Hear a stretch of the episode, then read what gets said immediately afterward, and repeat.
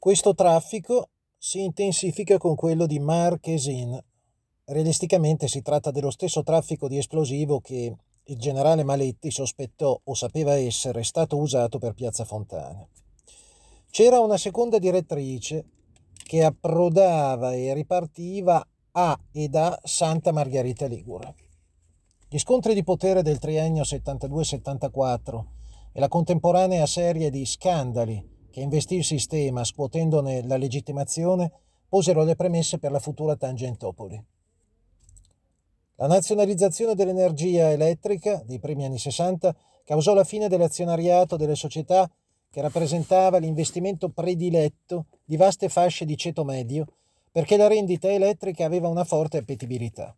Nel 66, nel 63, il forte scontento di quegli investitori si era espresso elettoralmente in uno spostamento da una DC morotea al Partito Liberale.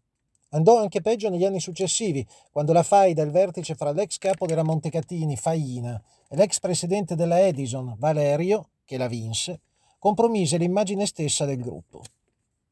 I forti errori di politica industriale moltiplicarono le perdite. Nel 68 il gruppo era in serie difficoltà e si rendeva necessaria un'iniezione di capitali. Il governo e la Banca d'Italia chiesero un intervento dell'ENI che aveva avuto un processo di crescente finanziarizzazione.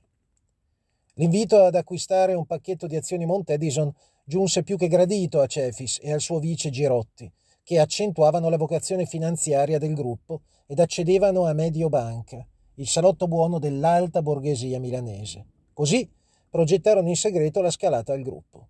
Cefis riuscì, dopo aver sostenuto il titolo Montedison in borsa, ad imporre l'ingresso dell'ENI nel patto di sindacato della società.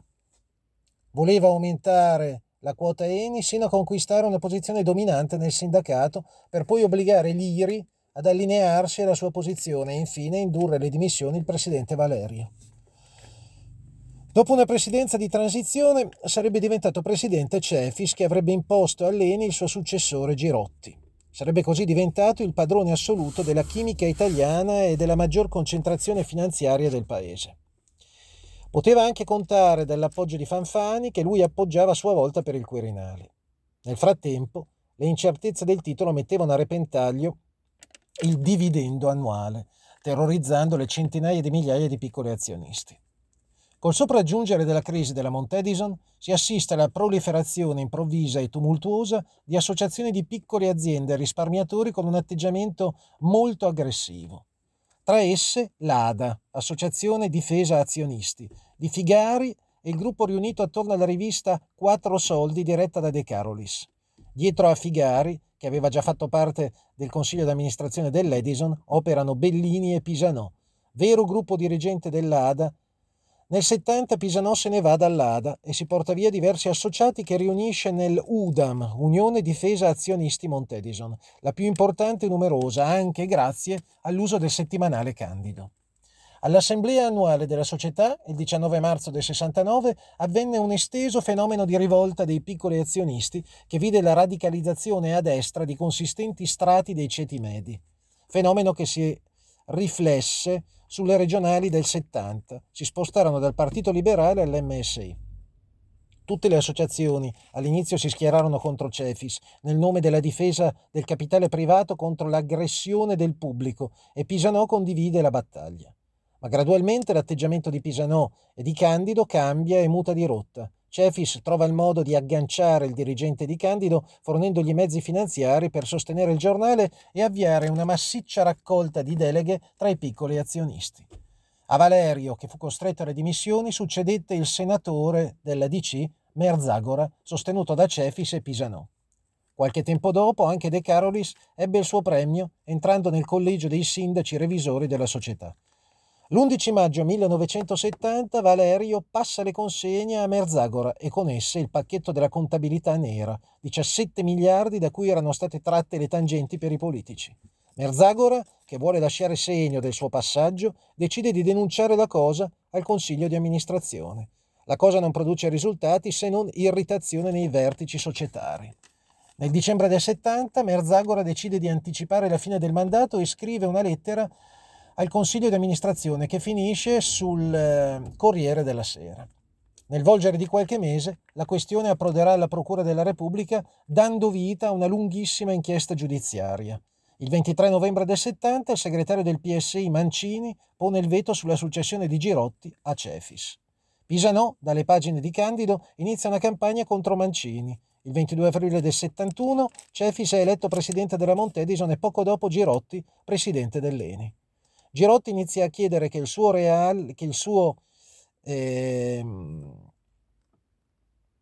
ruolo sia poco più che il portavoce del sindacato. Cefis è contrariato. Lui pensa all'ENI come una sua personale dotazione. La sua risposta avviene nel gennaio 72, scalata della Snia, viscosa, da parte della Montedison. Qualche mese dopo prova anche con la Bastoggi, trovando l'opposizione dell'ENI.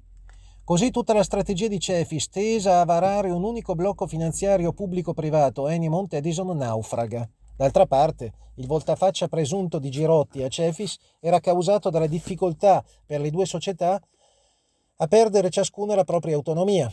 Ciascuna aveva propri apparati e consigli di amministrazione che lottavano per mantenerla. Uno dei frutti indesiderati dell'affare Montedison fu il movimento della maggioranza silenziosa, che nasce sulla base dei piccoli azionisti Montedison. Il 1 febbraio del 71 i responsabili dei movimenti giovanili di destra, MSI, monarchici, liberali e socialdemocratici fondano la maggioranza silenziosa. L'uscita pubblica del movimento, cui aderiscono esponenti del centro e della destra, avviene il 13 marzo del 71. La manifestazione non ha bandiere di partito, solo tricolori. Al successo dell'iniziativa contribuiscono due fattori: la mobilitazione giovanile dell'MSI e dell'estrema destra e la campagna di sostegno delle associazioni dei piccoli azionisti Montedison sobillati da Candido.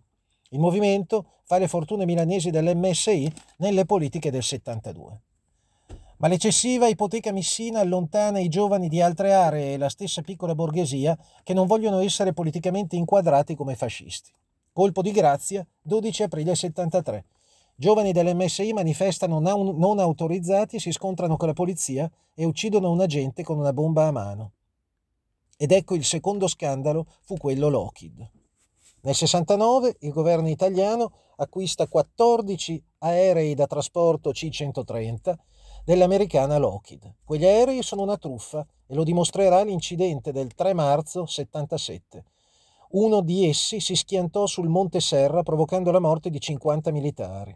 Una successiva inchiesta appura che solo 5 di quegli aerei sono in grado di volare, mentre altri venivano cannibalizzati per ottenere pezzi di ricambio necessari alla manutenzione. Nel frattempo, il Congresso statunitense formava una commissione per indagare sugli abusi della CIA, compresi casi di corruzione di politici stranieri.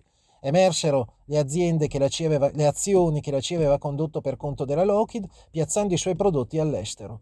Lo scandalo coinvolse il principe Bernardo di Olanda, marito della regina, il premier giapponese Tanaka. Gli stessi dirigenti della Lockheed ammisero di aver pagato una tangente di decine di miliardi e in particolare emerse che il personaggio centrale della corruzione sarebbe stato un politico italiano, indicato col nome di copertura di Antelope Cobbler.